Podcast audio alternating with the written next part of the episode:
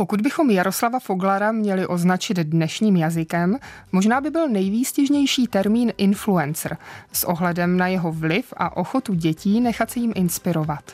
A to v době, kdy sociální sítě nebyly ani v plenkách, nýbrž v prenatálním papírovém vydání časopisů Mladý hlasatel, Junák či Vpřed. Foglar byl zkrátka jedinečný spisovatel, který dokázal to, o čem se mnohým jiným mohlo jen zdát – nejen zaujmout, ale přímo uchvátit a ovlivnit hned několik generací dětí. Jenže má co nabídnout té současné?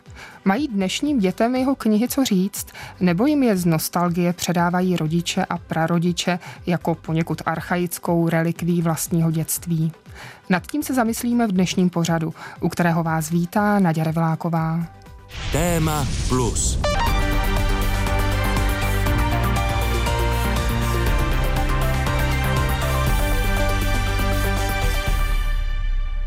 Na začátku 90. let mi bylo kolem 12 a pokud tu dobu mám pevně spojenou s nějakými knihami, tak byl jejich autorem Jaroslav Foglar. Pravda, není to zrovna čtení pro holky, což mi potvrzuje i Roman Šantora ze skautské nadace Jaroslava Foglara. On to sám popisuje, že tomu dívčímu světu prostě nerozuměl a proto o něm nebyl schopný psát. Do Foglarova světa zkrátka dívky nepatřily. On vyrůstal v době, kdy školy byly rozdělené na chlapecké a dívčí. On popisuje, že i u nich v domě vlastně se scházeli ty kluci a s těmi dívkami si moc nerozuměli, nepovídali a tak. Takže on vlastně tomu dívčímu světu nerozuměl a nechtěl psát o ničem, čemu nerozumí. Ano, ženských hrdinek, abyste ve Foglarových knihách hledali lupou. A to ještě pořádně tlustou. Za to hezkých, svalnatých, přátelských, statečných, morálně zodpovědných, prostě po všech stránkách dokonalých chlapců bychom tam našli podstatně více. Ale to myslím nebyl ten důvod, co mě na Foglarovkách přitahovalo. Dala jsem tehdy po vzoru jeho hrdinů dohromady partu kamarádek a mezi domky staré zástavby nedaleko Barandovského sídliště jsme hledali klubovnu.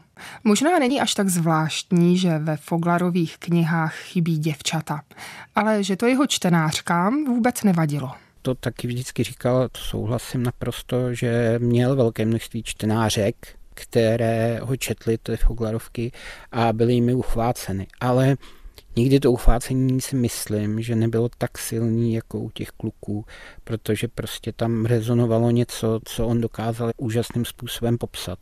A díky tomu, když to člověk čte nebo četl v tom správném věku, když to člověk to jako dospělý, tak už to v tom většinou nenajde v drtivý většině, ale když to člověk čte v tom správném věku, tak tomu propadne a zůstane to v něm na celý život. Pravda, nepamatuju si, že bych tenkrát v dětství kolem sebe měla mnoho nadšených obdivovatelek Foglara. Ale když jsem se teď poptala okolo sebe, hned jsem narazila na další faninku, spisovatelku Ivu Petřinovou. Ostatně ani v její knize Hraví průvodce Prahou zmínka o Foglarovi, Stínadlech a Ješkovi v kleci nechybí. Já si moc nevzpomínám, že by v mém okolí to nějak zvlášť frčelo, ale já jsem měla sbírku mého tatínka, který je měl poschovávané a zbožňovala jsem chatu v jezerní kotlině, kterou jsem četla několikrát. A teď jsem jí věnovala svojí 13 let neteři a moc se jí líbí a teď dostala nedávno takový ten díl, to, co napsal pan Šlik, tu zkázu v jezerní kotlině a už jsem si to nechala převyprávět a mně se na tom strašně líbí, že se Jaroslav Fogelár tím zase vrátil zpátky a přivedl k tomu i ty moje děti, které zatím tyhle zaprášené knížky z knihovničky nevydali. Tak vida, další generace dívek, kterým není Foglarův svět rozhodně cizí. Ale fakt je, že chlapců, co mu naprosto propadli a celý život zůstali věrní, jak o tom hovořil Roman Šantora, bude o něco víc. Vypravila jsem se za jedním z nich, Milanem Žaloutkem. Tehdy, když jsem eh, vlastně já se s Jestřábem potkal, tak to bylo na základě četby jeho knížek, který mě fascinovaly, fascinovalo mě dobrodružství, fascinovalo mě kamarádství, různé zkoušky, které se daly v oddíle zažít a byly popisované v jeho knížkách, jako třeba pod Junáckou lajkou nebo devadesátka pokračuje a samozřejmě legendární hoši od Bobří řeky.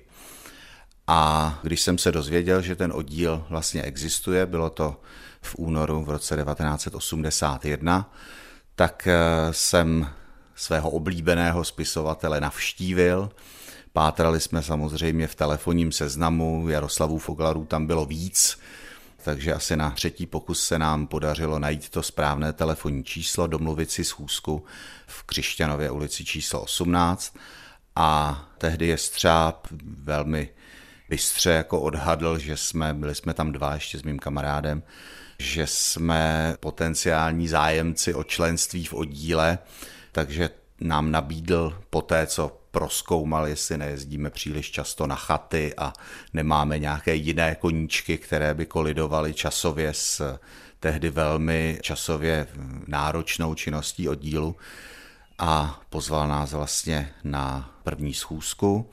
Kamarád potom se rozhodl, že chodit nemůže, protože to právě nevycházelo s těma chatama, chalupama. A byla to doba, kdy oddíl pořádal tři akce za týden, takže to bylo poměrně náročné. Byla družinová schůzka, oddílová schůzka a v neděli výprava jednodenní nebo vícedenní. Takže dalo by se říct dnešní optikou taková časová náročnost člena sportovního oddílu v plném zápřahu. Milan Žaloudek měl tedy možnost Jaroslava Foglara s kautskou přezdívkou Jestřába poznat skutečně důkladně. Mimochodem, Foglar vedl skautský oddíl, takzvanou dvojku, celých 60 let.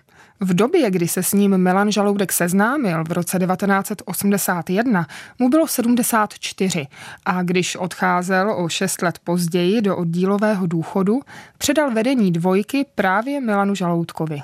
Já jsem převzal oddíl někdy v roce 1987 od Jestřába, ale tím, že Jestřáb neustále jakoby docházel na ty schůzky, tak nebylo důležité, kdo je formálním vedoucím. Prostě kdykoliv Jestřáb přišel na oddílovou schůzku, tak bylo jednoznačné, že on je kapitán lodi, kterému všichni prokazují úctu. Byť to let's kdy, protože uvědomme si, že každý mladý člověk ve věku 18-20 let má spoustu vlastních představ, co by se dalo hrát, co by se dalo vymýšlet, takže někdy jsme to museli i s ohledem na jestřába korigovat, ale rozhodně to necítím nějak útrpně, byla to prostě dobrá, velmi dobrá životní zkušenost. Milan Žaloudek vede oddíl Pražská dvojka Hoši od Bobří řeky, který navazuje na tradici Foglarovy dvojky dodnes. Foglara poznal jako spisovatele i jako člověka. Co se z jeho osobnosti promítlo do jeho knih a jaké inspirace z nich mohly děti čerpat? Jestřáb miloval takové ty romantické a dobrodružné představy, co všechno by se mohlo dělat, co by se dalo dělat. Chtěl těm klukům říct, podívejte se, co všechno můžete prožívat. Jděte ven, jděte prostě za město, objevujte tam rokle, objevujte tam různé plácky, Objevujte tam to, že to dobrodružství je vlastně hmatatelné už i jenom v tom, že, že si postavíte na potoce hráz a budete se snažit jako vtělit do, do nějakého příběhu, rozvíjejte svoji fantazii, hrajte si, poznávejte přírodu a, a to je prostě způsob k nějakému jako šťastnému prožívání toho vlastně nejkrásnějšího období toho chlapectví, jako něm vždycky je třeba psal a mluvil. Chlapectví. Pojem, který v souvislosti s Foglarovými knihami slýchám často. Zachycuje věkové rozmezí přibližně od 11 do 15 let, které možná dívky prožívají jinak. Těžko mohu soudit, chlapectvím jsem si nikdy neprošla. Nelze však přehlédnout, že právě v tomto věkovém rozpětí se hrdinové Foglarovek téměř bez výjimky nacházejí psal pro ten věk, který tehdy, a dneska je to věkově jako několik let jinde, opravdu pracoval s takovou tou realitou toho chlapectví, než propukla puberta to bylo to jeho nejšťastnější období. On potom, to bylo vidět i v oddíle, ve chvíli, kdy ty kluci přišli do té puberty, tak už se s nima nerozuměl. Nechápal je, měl s nima konflikty velký a tak. Ale do té doby, když začali chápat to, co on nazýval chlapectví a vábení té přírody a tak, což mohlo být třeba od toho věku 10-11 let tehdy, 12 někdy a prožili to třeba do těch 13, 14, někdo až do 15 let, tak eh, to bylo to období, kterému on rozuměl, které on chápal, které vlastně miloval a ze kterého nechtěl vyrůst. Právě chlapectví je období, které Foglar uměl mistrně zachytit ve svých knihách. Jimž dokáže oslovit děti v příslušném věku, bez ohledu na pohlaví, v jakékoliv době, ať se svět okolo mění sebe víc. Alespoň tak to vnímá Roman Šantora. Ty Foglarovky jsou pořád knížky, které vystihují některé pocity, které v určitém věku u těch dětí jako hluboce rezonují a vlastně archetypálně sahají na něco, co je člověku v dětství pořád přítomné a nebo i později samozřejmě. A to je ta touha po nějakém dobrodružství, touha po nějakých kamarádech a po přátelství, touha potom něco zažít. Jo. Myslím, že jsou dvě takové atributy Foglarovy tvorby, které jsou trošku, jako že se o nich tolik nemluví.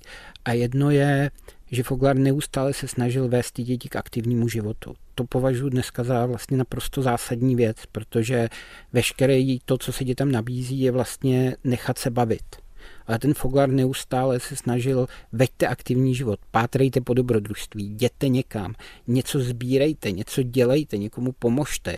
A tohle si myslím, že něco burcujícího na jeho tvorbě, co vlastně jinde chybí. A co pořád ale oslovuje děti, a má nějakou sílu vnitřní. A pak je jedna věc, která s Foglarem hluboce souvisí a ona je, že to jeho dílo je vtipný. Třeba rychlý šípy. A že když já čtu třeba s dětma rychlý šípy, tak oni se pořád tomu smějou.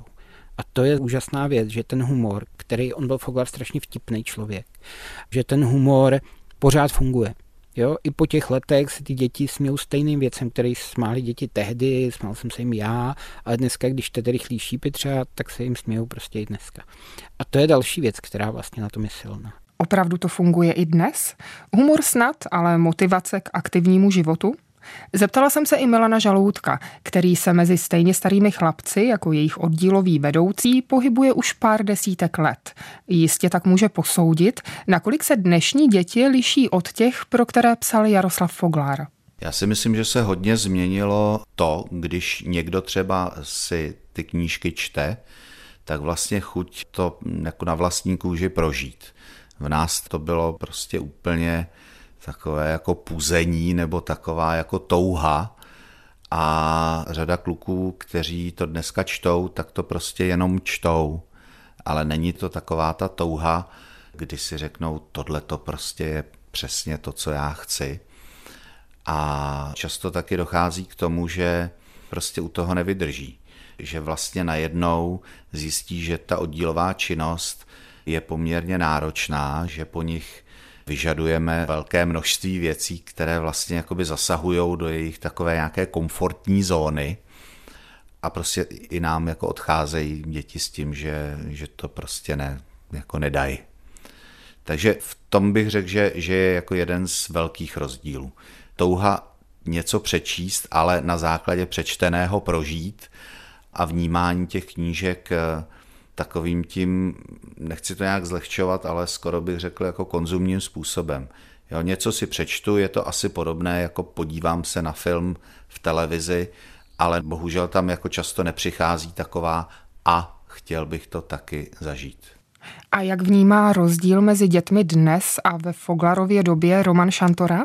Ten zásadní problém je, že ta doba chlapectví se prostě zkrátila. A ta puberta nastupuje mnohem dřív, než nastupovala před 50 lety. A je to prostě na tom znát, že vlastně člověk to musí číst opravdu jako v poměrně krátkém časovém úseku. A určitě znám i dnešní děti a tak, který to osloví. Na druhou stranu tehdy nebyla příliš konkurence ve smyslu nejenom literatury, ale i to, co může člověka oslovit. Jo. Když vezmu třeba 60. leta, tak jasně byl tady Vinetu a třeba ta obrovská obliba jako filmových eh, zpracování třeba májovek a tak, ale kromě toho měli knížky a to bylo všechno.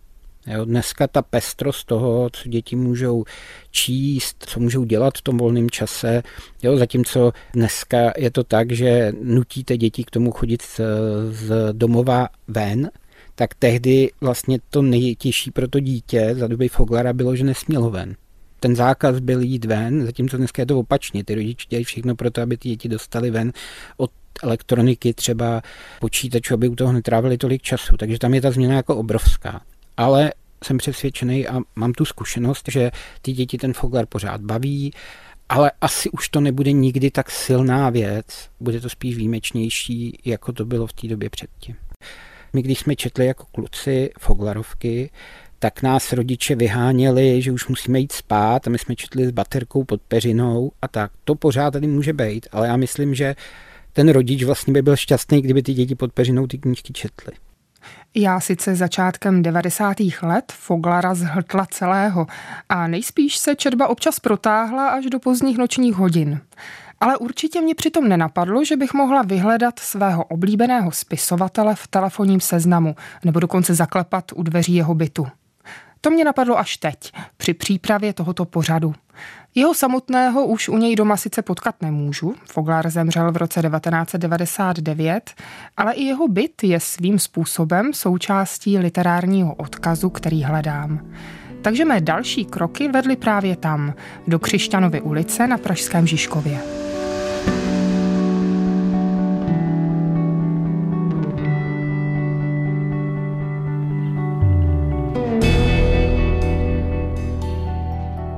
Vstoupit do domu, kde kdysi bydlel Jaroslav Foglar. Je to vlastně místo jeho posledního bytu.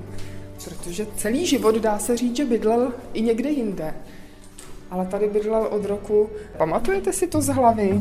Myslím, že od roku 1978 do roku 1999, ale myslím, že v posledních letech už byl v nemocnici. Vstoupili jsme do výtahu, jedeme výtahem. Až do šestého patra, do nejvyššího a potom musíme vít ještě jedno schodiště nahoru, takže je to vlastně až v sedmém patře pod střechou úplně nejvýš toho domu. Jdeme po schodech a uvidíme, kdo, nebo uslyšíme, kdo teď v bytě Jaroslava Foglara bydlí. A dokonce je tady i napsáno Jaroslav Pojďme, Foglar. Cedulka a vzkaz pro návštěvy. Dobrý den. den, my vás jdeme navštívit. Otevřela nám žena. Dobrý den.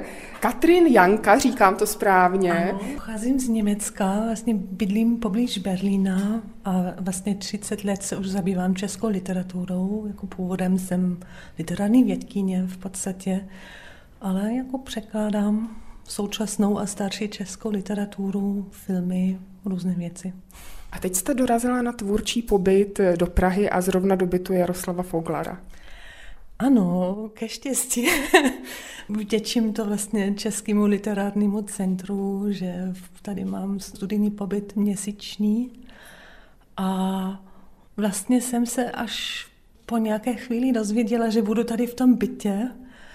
A no, považuji to za nějak dobrodružství nebo dokonce čest tady být, musím říct. No. A vy jste znala Jaroslava Foglara? Četla jste ho? Jak je Foglar známý v Německu? I pro někoho, kdo se zabývá českou literaturou? Já jsem se vlastně poprvé s Foglarem setkala skrze kamarády tady v Čechách, který ho četli, znali, byli v skautu různě nějak, byli na to nějak vázaní a mi o tom vyprávěli a vůbec jsem o tom neviděla.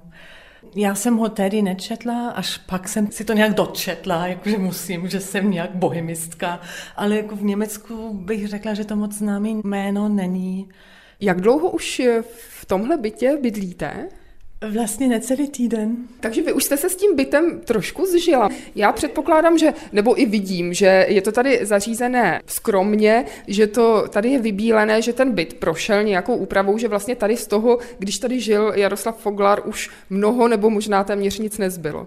No, asi, asi ano. Já musím říct, že to je i příjemné, jako kdyby to bylo až moc muzeálné, tak by bylo tady nějak asi těžko být pro člověka, který tady pracuje dál. Ale zase se mi hodně líbí, že tady jsou třeba obrázky na zdech, nebo že takové malé detaily zůstaly. Já mám pocit, že to je takový opravdu skvělý prostor na práci, i literární, tím, že to je tak vysoko nad městem, v podstatě jako hnízdo. Mm. Že někdy na skalní věži nebo tak sedím tady a slyším to město, zároveň jsem nad tím, tak můžu se o to nějak odpojit a se soustředit na ten text. Na čem teď pracujete? Já pracuji na povídkách Dory Čechové, Nedávno vyšel i třetí, myslím, svazek s povídkami, jmenuje se Ženy, které potřebuje muže. Chtěla bych tady dokončit aspoň jednu, možná začít druhou povídku, protože jsem dřív už z ní přeložila tři povídky, které v Německu měly takový docela ohlas dobrý a chtěla bych vlastně, aby vyšla celá kniha povídek tam. Tak o to se tady teď starám a taky se s ní budu scházet a poradit, jak na to dál.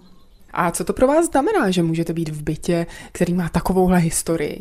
Jsem ráda, že jsem to tady mohla nějak poznat a já to považuji za důležitou část nějakého toho českého ovzduší nebo nějakého myšlenkového prostoru, který je i důležitý pro překlad, aby člověk se vlastně seznámil s tím, co se děje. A myslím, že to je vzácná příležitost tady být. Je to, není to každodenní kamarádi mi říkají, no, jste v tom bytě, jo, tak jsem už jako tři lidi, jsem budu chtít na čaj nebo tak. Čím dál jsem tady, čím víc jako cítím i zodpovědnost za to, že jsem tady za to dveří, na který je to jméno Foglár. Já se ještě zeptám Kateřiny Chromkové z Českého literárního centra, která mě sem doprovodila.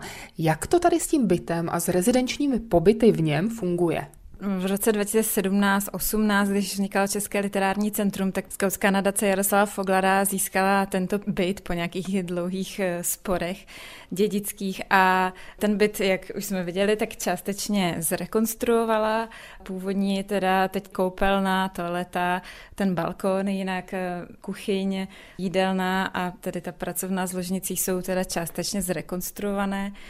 A potom eh, skautská nadace ten byt nabídla právě Českému literárnímu centru, sekci Moravské zemské knihovny, tehdejšímu vedení a kolegům to připadalo jako naprosto skvělá nabídka a ideální spojení tohoto bytu a toho rezidenčního programu, který eh, České literární centrum připravovalo. Takže ten program funguje od eh, zhruba poloviny roku 2018 a od té doby jsem teď počítala, že už se tady vystřídalo dodnes zhruba 34 rezidentů, včetně Katrin. A v letošním roce to vypadá, že tady bude za rok až 12 rezidentů. Během pandemie to bylo trošku míň. Tak vida, možná je to trochu paradox. V bytě Jaroslava Foglara, který se tak vyhýbal ženským hrdinkám v literárním a možná i osobním světě, našla inspiraci žena, která překládá ženu a její knihy o ženách. Proč ne? Foglarův byt patří skautské nadaci Jaroslava Foglara, která ho v roce 2018 získala po mnohaletých soudních sporech. Během nichž byl uzavřen a zapečetěn. Mimochodem, kdybyste se snad do něj chtěli podívat také, a to dokonce v té podobě, jak ho Jaroslav Foglar opustil, i to je možné. Díky jedné z vymožeností dnešní doby, která Foglarovi čtenáře od jeho světa odvádí, ale do Foglarova domova přivádí internetu. Virtuálně prohlédnout si ho můžeme v rámci Google Street View. Skautská nadace spravuje i Foglarovo dílo, se kterým také může disponovat teprve v posledních pár letech. Na pomyslný klíč zamčená byla totiž ještě donedávna i autorská práva ke knihám. Foglarovky vlastně ve chvíli, kdy Jaroslav Foglar umřel a začaly ty právní eh, tahanice o tom, kdo má ty práva mít, který se rozpoutal v rámci širší rodiny jeho, tak došlo k tomu, že ty Foglarovky ještě chvilku vycházely, když dobíhaly práva a pak vlastně což mi na tom přišlo úplně to nejhorší, co mohlo být, že ten Foglar po několika zákazech, kdy nemohl vycházet, najednou zase nemohl vycházet. Takže pro nás bylo zásadní, že okamžitě, jakmile jsme mi ty práva dostali a vlastně došlo k vyřešení toho právního sporu, což bohužel trvalo 15 let, tak eh, bylo zásadní ty fogarovky okamžitě dostat ven, protože samozřejmě to, že si je člověk nemohl koupit v knihkupectví, tak samozřejmě vede k zapomínání na toho autora. A i když jsou v antikvariátech, třeba v knihovnách, ale i tak. Takže to bylo pro nás priorita, aby ty knížky se objevily venku. Stejně jako se otevřel Foglarův byt k rezidenčním pobytům, otevřely se i možnosti nakladatelů. A proto začal Foglar v poslední době znovu masově vycházet a vydělávat. Ty knížky sami přináší peníze, které vlastně přichází na daci a tak, jak chtěl Jaroslav Foglar, tak financují skautské klubovny, jejich nové stavby a opravy po celé republice. Skautská nadace zaprvé oslovila Albatros a dohodla se s ním na vydávání, přišla i s tou koncepcí, jak chce, aby ty knížky vypadaly a vlastně stále pracuje s Albatrosem na tom, v jaké podobě ty knížky budou vypadat, spolu rozhoduje o třeba ilustračním doprovodu a dalších věcech. A proč Albatros začal znovu vydávat Foglara? Na to jsem se zeptala i tam, šéf-redaktora Petra Eliáše. My když jsme zjistili, že ta příležitost je, tak jsme neváhali, troufám si říct, ani vteřinu, protože jsme byli přesvědčeni, že ten materiál, ty knihy, to, co v nich je obsaženo, tak je prostě pořád živé. Samozřejmě, že v nás takový červík pochybnosti hlodal, protože některým těm knihám bude brzo 100 let a spousty z nich už je 80 a přece jenom ta doba se hodně změnila. Reálie v těch knížkách jsou už zastaralé a děti čtou přece jenom trochu jiné příběhy, zažívají dobrodružství jiného druhu, než o jakých mluví Jaroslav Foglar v těch svých knížkách, ale přece jenom pořád to je tak, že byť ten životní styl je hodně jiný, tak eh, v těch knihách jsou obsaženy určité hodnoty, které jsou nadčasové a vlastně i ta touha zažít dobrodružství v zásadě za domem nebo za městem, tak třeba kdekoliv, tak eh, je pořád živá. Ona se vrací prostřednictvím takových těch micro adventures, přichází to vlastně ze světa a je to takový ten trend zažít dobrodružství opravdu jako kdekoliv a kdykoliv, jenom prostě dělej věci trochu jinak. A to je něco, co vlastně prosazoval i Foglar On vlastně říkal nebo nabádal děti, ty své čtenáře k tomu, aby zažívali dobrodružství a aby si je sami vytvářeli, aby si sami vytvářeli podmínky pro to něco zažít, aby neseděli doma nečinně. Tehdy samozřejmě ta nečinnost byla skutečná, dneska dejme tomu mají ty děti jinou zábavu, než jít ven a něco zažít. Ale prostě pořád tam ten impuls něco zažít někde jinde než doma je živý. Navíc jsou ty knížky prostě velmi zábavné a dobrodružné. Té dobrodružné literatury není mnoho, a dobré, dobrodružné literatury současné ještě míň, takže my jsme vlastně neváhali vůbec. Realita je teď taková, že s Foglarovkami se téměř roztrhl pytel. Vycházejí nově dokonce v několika řadách. Vedle té hlavní řady, které pracovně říkáme čtenářská a která je určena skutečně dětem, tak vydáváme ještě takzvané sběratelské knihy. Tam je to vydávání pomalejší a snažíme se používat původní starší ilustrace Zdeňka Buriana Jana Fischera například a tam používáme text z prvního vydání, takže ty působí velmi archaicky a když si vedle sebe dáte tu knihu v tom novějším vydání, respektive v tom čtenářském a v tom sběratelském, tak tam je na první pohled vidět, jakým vývojem ten text prošel a zdaleka to nejsou teda úpravy jenom u nás. Oni ty knihy vycházely v mnoha vydáních, Hoši od Bobří řeky vyšly ve více než 20 vydáních a vždycky si tam nějaké úpravy dělali, takže ten text se postupně vyvíjel a je na tom moc hezky vidět, jaký vývoj prodělal. A důležitá otázka samozřejmě je, jaká je odezva čtenářů. Nakolik se vydávání Foglara vyplácí? Vycházejí v nákladech nadprůměrných, určitě. Můžu říct, že ty náklady několikanásobně převyšují takový ten běžný náklad, ve kterém vydáváme standardní novinky a některé z těch titulů, konkrétně třeba Hoši od Bobří řeky, nebo právě první svazek těch renovovaných, restaurovaných komiksů Jaroslava Foglara a Jana Fischera, ty už můžeme považovat podle všech těch běžných zavedených měřítek za bestsellery. To znamená, že se jich prodalo bezpečně přes 10 tisíc kusů. Posloucháte pořad Téma Plus. Příběhy o tom, jak minulost ovlivňuje současnost. Pořad najdete také na webu plus.rozhlas.cz v aplikaci Můj rozhlas a v dalších podcastových aplikacích. Skautská nadace i nakladatelství Albatros mají na vydávání Foglara své zcela pochopitelné zájmy, ale co objektivní pohled literárního vědce. Byla jsem zvědavá, jestli v této oblasti objevím nějaký protinázor, pochybnost, ale v tomto směru je to asi jako s Foglarovými ženskými hrdinkami, aby člověk lupou pohledal. Hovoří Pavel Šidák z Ústavu pro českou literaturu Akademie věd České republiky.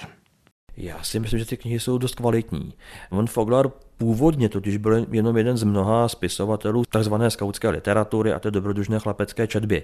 Těch autorů byly ne desítky, ale bylo jich hodně a když je čteme dneska, oni jsou už dávno neznámí, zapomenutí, tak se divíme, jak jsou vlastně špatní, opravdu schematičtí a ten Foglar mezi nima vyčnívá jako genius. On totiž umí velmi dobře psát. On zvládá nejen tu dějovou linku velmi dobře skloubit, aby to opravdu bylo napínavé. On je taky lirik, on dokáže psát dokonalé popisy přírodních krás, takže to vlastně i ti mladí chlapci zkoucnou a hlavně v sobě má, a to je asi úplně zásadní pro něj, takovou polaritu. Na jednu stránku on je ten ten, kdo pléduje pro tu sílu, odvahu, mršnost, pro všechno racionální. Tohle je vlastně něco, co muselo velmi dobře konvenovat jak těm nacistům, tak těm komunistům. To je ta vlastně braná výchova, taková ta antická kalokagácia, prostě budeme sportovat do půly těla nazí, abychom byli silní, což se dá velmi to neužít, jo? to všichni víme. Ale zároveň u toho Foglara je druhá linka, která vlastně s touto první je skoro nesuměřitelná. A to je ten důraz na to tajemství, strašidelnost, temnost, to jsou všechny ty, ty jeho smrti, že v každé Florově knize někdo umře, často dost drasticky. To je ta jeho záliba v šerosvitu, v nokturnu, jo? když se stmívá, padá mlha a teď se někdo plouží někde tajně křivolakou uličkou a tady ty dvě linky dokázal Fogler skloubit v tomhle jediném asi opravdu znát vývoj. On původně mnohem víc protěžoval tu první linii. To jsou ty chlapci od Bobří řeky třeba, to je vlastně jenom návod, že jo, jak teda vést oddíl. A čím dál tím více to jeho dílo posouvá právě k tady té temné lince, která se nenadarmo spojuje v literární historii s gotickým románem, s hororem, s novelou s tajemstvím a tak dále to má opravdu blíže k romantice nebo k dekadenci jako takové, než k tomu ideálu těch mladých sportovců. Platí tedy skutečně, že i když se okolní svět mění, tak Foglar nestárne? Je to podle mě věc nějakých archetypálních motivů, které v těch textech jsou.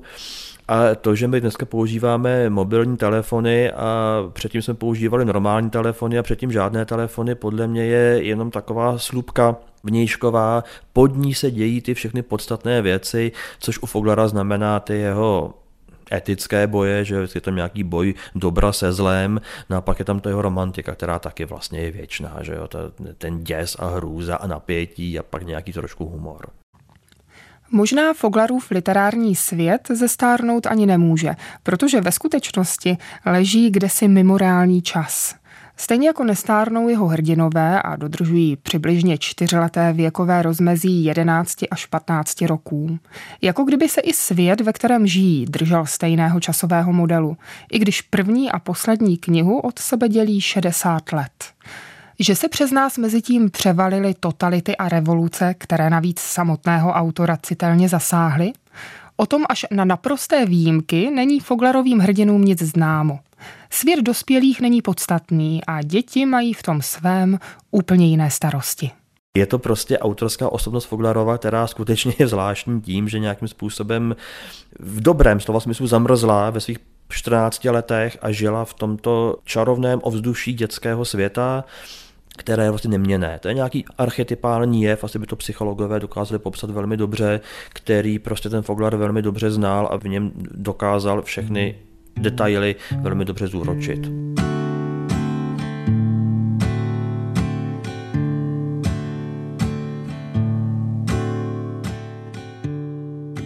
Odkaz Foglarova díla má ještě jeden zajímavý aspekt, který mu dodává na aktuálnosti.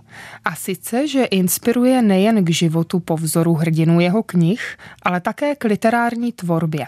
Hovoří Michal Přibáň z Ústavu pro českou literaturu.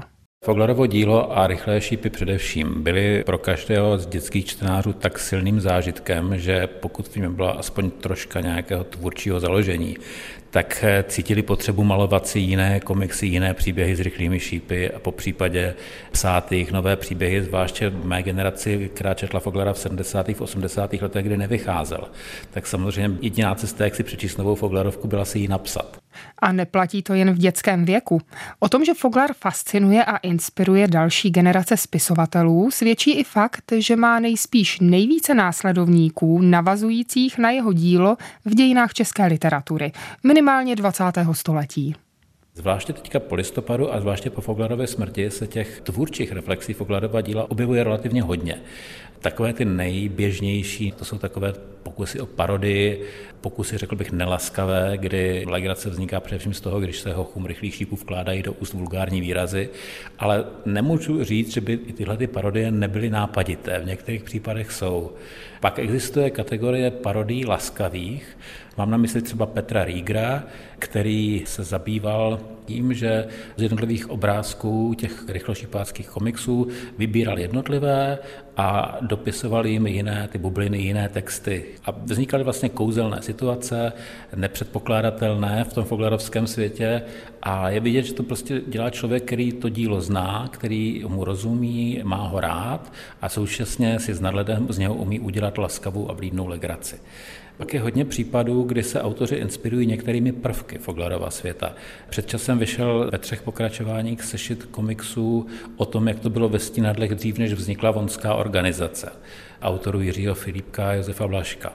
Nejde však jen o komiksy, i když i ty by si zasloužili speciální pozornost. Vždyť také v této oblasti bychom Foglara mohli považovat za českého průkopníka. Ale i románů je úctyhodné množství. Já mám úplně nejradši, vždycky jsem nejzvědavější na každý nový titul, který se pokouší přímo na ty foglarovské příběhy navazovat.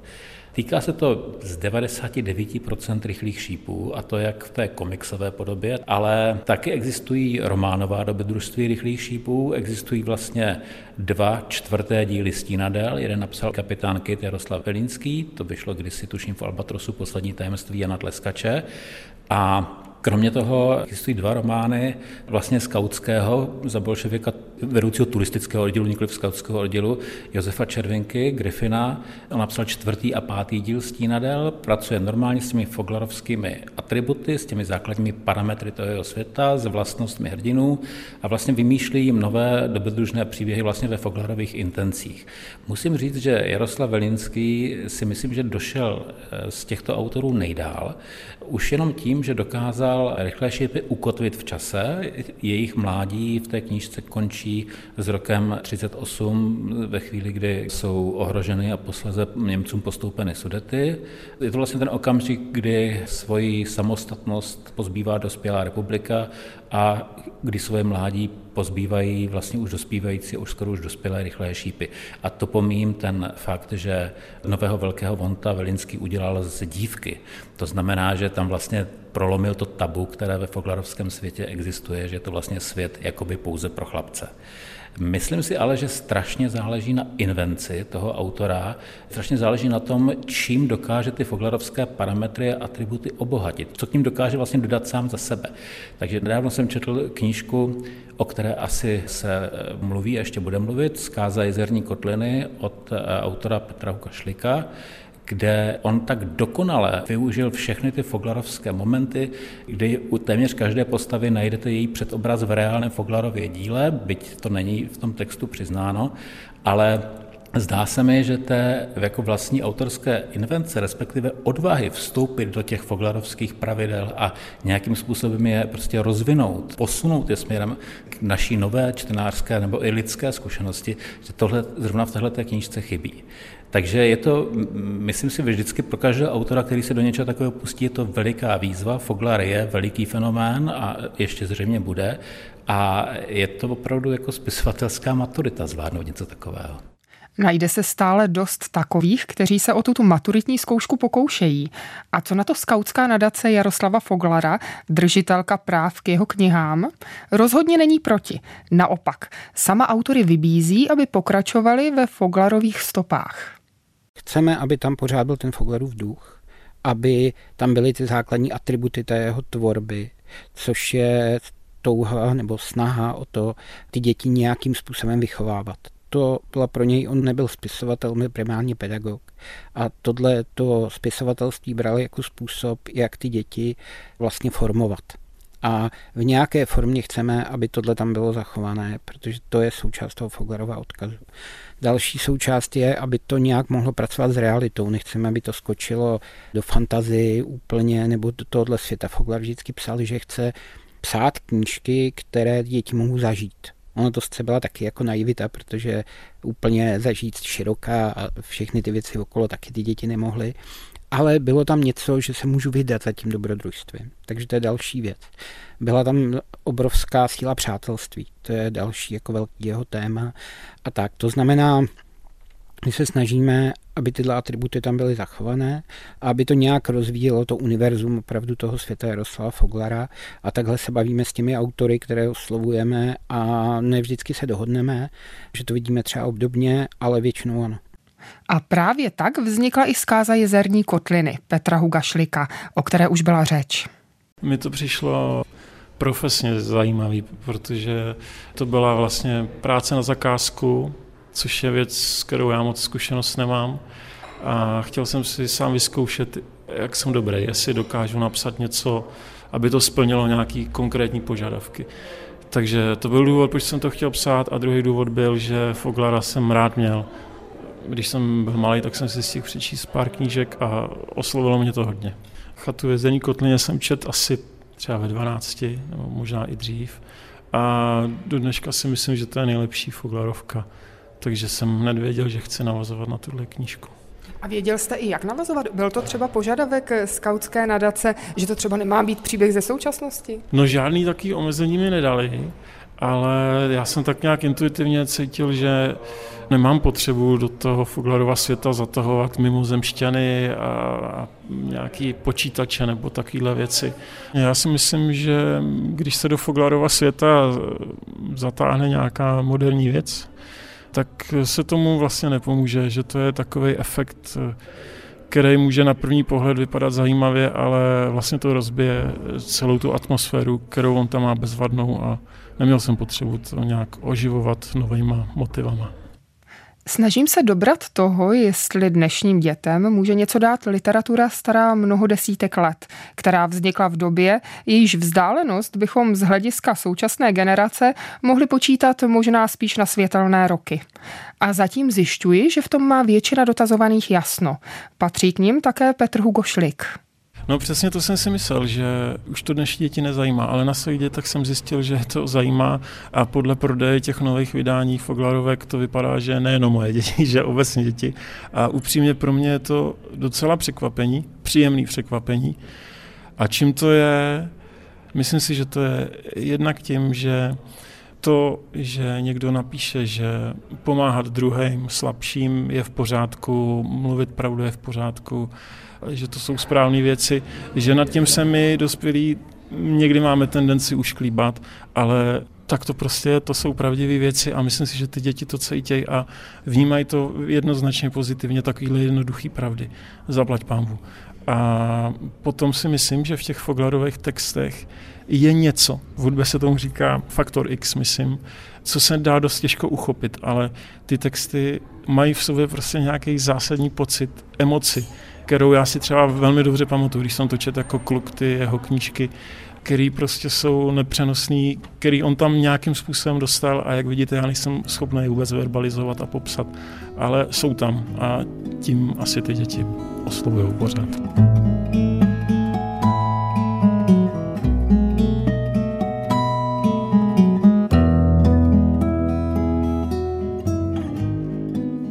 Má Foglar dnešním dětem co říci? Otázka, kterou pokládáme během tohoto pořadu každému, kdo má s Foglarem co společného. Ale stálo by za to položit ji i dětem samotným. Můžeme se sice jako dospělí bavit o tom, co vnímáme na Foglarovi pozitivního, ale vidí to stejně i děti a čtou ho skutečně? Zeptala jsem se studentů Pražského gymnázia Přírodní škola v rámci malé průzkumné ankety. Četl jsem Foglara, když jsem byl menší, ještě na základce. A teďka už vlastně dlouho ne, připadám, že ty knížky jsou takový jako spíš pro menší děti. Já to mám stejně, četl jsem ho, když jsem byl mladší. Bavilo mě to, ale nezanechal to. Já jsem taky četl, když jsem byl menší a docela se mi to líbilo. A asi jsem měl nejradši eh, záhadu hlavou, protože je takový hrozně tém ta smrt toho Jana Tleskače a hrozně to zajímalo. No. Já jsem Jaroslav Foglara nikdy od něj pořádně nic nečet, nebo jako nějaký rychlý šípy, ale bych vyložen čet nějakou knížku od něj, to ne. Já jsem taky čet Jaroslava Foglara, když jsem byl mladší a bylo to dobrý, ale teď už mě to jako zase tak nezajímá moc, no. Jo, já když jsem byl mladší, tak jsem taky četl asi pár komiksů, ale no moc mě to nebavilo nebo nezajímalo, no, to je úplně to téma. A ještě se vás teda k tomu zeptám, jestli někdo znáte knížku Prašina a jestli tu jste četli, no tak se říká, že to vlastně na Foglara trošku navazuje, ale je to takový Foglar pro současné spíš, ty mladé lidi. Ne, mně to připadá popravdě ta Prašina ještě víc dětstější, jak ten Foglar, protože ty Foglarovi jsou víc reální, zatímco tam to je prostě poměrně jasně fiktivní příběh, mi připadá. Četl jsem to tady taky. Ty dva díly jsem čet. Když si vzpomínám, jak jsem byl menší, jak jsem mi víc líbil ten Foglar, a možná to tím, že jsem teďka starší. Takže vlastně mi to, jako ten, ten typ knížek už nebaví tak moc. Já jsem četl všechny ty tři díly a jako mě se to líbilo, mě to přišlo jako zábavný. Asi mě to bavilo víc než ten Foglar. Ale jako byly tam nějaké nesrovnalosti, no. Ale jako bylo to dobrý, no. No, já jsem četl všechny tři díly a, a celkem se mi to, celkem se mi to líbilo, nevím, jestli mi to líbilo víc než Foglar, ale připadalo mi to tak napsaný jako svižně a se to hodně rychle četlo. Prašina Vojtěcha Matochy, kniha, kterou jsem zmínila záměrně. Před časem vzbudila hodně pozornosti a inspirace Foglarem je zřejmá. Tajemné a nebezpečné místo v současné Praze, kde nefunguje elektřina a děčtí hrdinové zde prožívají drsná dobrodružství, při nichž jde mnohdy o život.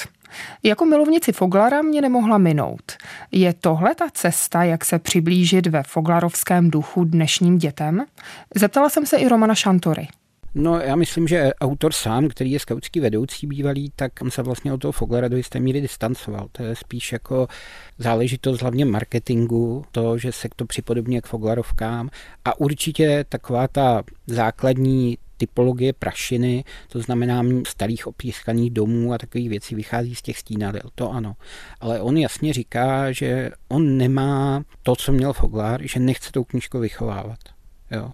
Že on prostě píše dobrodružný příběh, který chce, aby si děti přečetli, ale nemá tu ambici té výchovy. To znamená, on nechce psát, jakoby dělat novýho Foglara.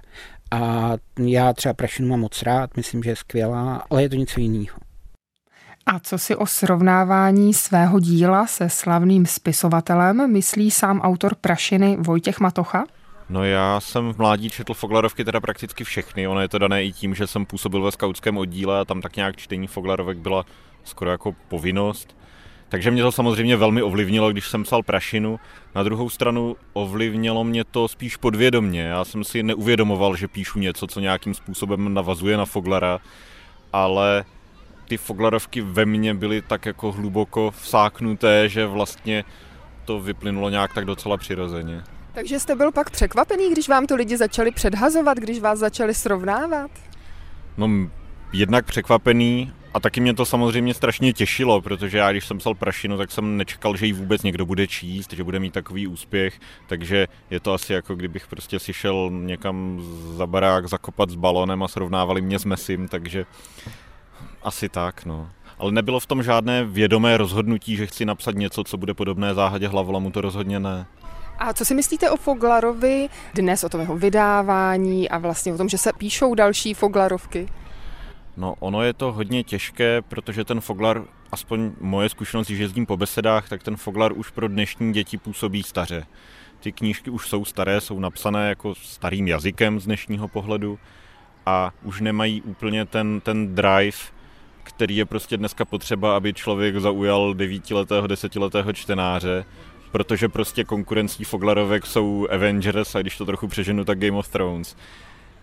Takže je potřeba ty Foglarovky nějakým způsobem oživit, nebo jak to říct. Zkrátka stávají se z toho knížky spíš pro pokročilejšího čtenáře, který to jako intelektuálně zvládne, protože prostě třeba v záhadě hlavolamu, než vůbec začne ta skutečná záhada, tak se několik kapitol jenom sbírají tenisové míčky a ten slabší čtenář už se potom nedostane k tomu skutečnému ději. Ten rozjezd je mnohem pomalejší, než je dneska potřeba. No ale i přesto se to čte, vydává se to. Tak eh, je to nostalgie těch eh, rodičů, kteří to pořizují dětem. V čem myslíte, že to je? Protože ty děti, když si to přečtou, tak prý to vnímají pozitivně, jako strhne to napětí. Nehledě teda na míčky, to nevím zrovna, jestli přeskočí. Ne, určitě ty knížky jsou pořád skvělé samozřejmě a pokud rodič dostatečně jako důrazně tomu dítěti to doporučí a vlastně ho tím nějakým způsobem na začátku provede, tak ta knížka pořád dál skvěle funguje. Jenom už to prostě není malá odbočka. Já jsem vlastně na táborech četl po večerech knížky na pokračování skautům a Foglarovky už nefungovaly právě proto, že byly příliš pomalé a vlastně ten, ten celý kolektiv u toho už nedokázal udržet pozornost. Jako jeden dobrý čtenář si určitě Foglarovku schutí přečte, bude z ní mít velký zážitek, ale už to není to, co by mohlo být nějakým mainstreamem nebo co by mohlo být nějakým fenoménem, když to tak řeknu. Aspoň já to tak vnímám. A kdyby vás někdo oslovil s tím, že by chtěl, abyste nějaké pokračování takové napsal, šel byste do toho? To je těžká otázka, jednak mě nikdo neoslovil, ale já bych se asi trochu bál, musím říct. Takže bych do toho nejspíš ani nešel, protože je vlastně otázka, jestli teda není lepší napsat novou knihu, která s Foglarem nijak spojená není, než se snažit oživovat něco, co kdysi skvěle fungovalo, dneska je to pořád dobrý, ale už to ten fenomén není. Aby to pak nepůsobilo třeba jako epizody 7, 8, 9 hvězdných válek, které prostě ne, že by byly špatné, ale ta doba už je pryč a už prostě znova nikdy nebude. Takže jestli není lepší spíš mířit do té budoucnosti budoucnost, přítomnost, minulost a Jaroslav Foglar, kam vlastně patří a kdyby dnes žil, psal by stejně, nebo by se dokázal přizpůsobit světu, který se v mnohem liší od toho jeho. Tuto už skutečně hodně utopickou otázku jsem položila Romanu Šantorovi. Kdyby ten Foglar dneska žil, a to záleží, kolik by mu bylo samozřejmě, tak si myslím, že by dokázal rozumět tomu, co ty děti dneska prožívají, kdyby s nimi vyrostl. Jo? Ten svět se za těch 30 let obrovsky proměnil, ten svět jejich dětí, ve kterém vyrůstají, především s těmi technologiemi. A je to prostě něco jiného. No. A Foglar, kdyby žil a vyrostl s těmi dětmi, tak si myslím, že by to dokázal, protože tohle on v sobě měl. Ale eh, jestli by na to dokázal reagovat, když už by byl starší, tak se obávám, že ne. Na druhou stranu, třeba ty dnešní autoři, kteří píšou pro nás a navazují nějakým způsobem na něj, tak si myslím, že jsou taky jako velmi dobří, ať je to Hugo Šlik třeba nebo David Janžák, tak eh, oba dva do toho dokážejí přinést něco jiného, co víc hovoří stylem těch dnešních dětí. A zároveň třeba v tom ale zůstávají ty základní atributy té Foglerovy tvorby. Ale samozřejmě je potřeba říct, že ta knížka jako médium je něco, co tady má tu obrovskou konkurenci, kterou tehdy prostě neměla. No. A co si o svých knihách myslel sám Foglar, kterou měl vlastně nejraději? Nechme na závěr promluvit i autora samotného, když už tu o něm skoro hodinu hovoříme. Za svým životem se ohlížel už z nemocničního lůžka pro pořad Stále zní píseň úplňku z roku 1997. Jehož autory byli Jiří Hromádko a Alfred Strejček, a který připravili k Foglarovým 90. narozeninám. Tak to je dost taková těžká otázka, no dost těžká. Ta, ta nejradši bych měl mít ty hochy od Bobří řeky, protože v tom byl kus mýho raného mládí vlastně. To, tam jsem nabíral hmm. zkušenosti. Pak je to dobrodružství v zemi nikoho. V tom jsem vtělil svoje představy o takovém zapomenutém kraji, který oplývá různými tajemstvími. Tam pak je ta ta chýše smrti třeba, mm. jak tam najdou tu kostru. Mně se to jako tak nějak zamlouvalo psal jsem to na takové vysoké skále nad řekou Sázavou, nad Pikovicemi. A to jsem se tam vyškrábal na tu skálu vždycky a tam jsem měl sebou ty papíry a tušky a tam jsem psal tak třeba až půjdete kolem Pikovic nebo klidně někde úplně jinde. Zkuste se vyškrábat na skálu a rozhlédnout po kraji. Většina dospělých by nejspíš zvolila schůdnější cestu. Většina dětí a Jaroslav Foglar by dali určitě přednost té skalní. Možná je právě tohle to neměné, co v dětské duši najdeme napříč generacemi. Co celý život v sobě měl Jaroslav Foglar a co otiskl do svých knih ve kterých to děti v tom správném věku budou stále nalézat. Dokud budou mít jeho knihy k dispozici a dokud budou mít kolem sebe dost skal.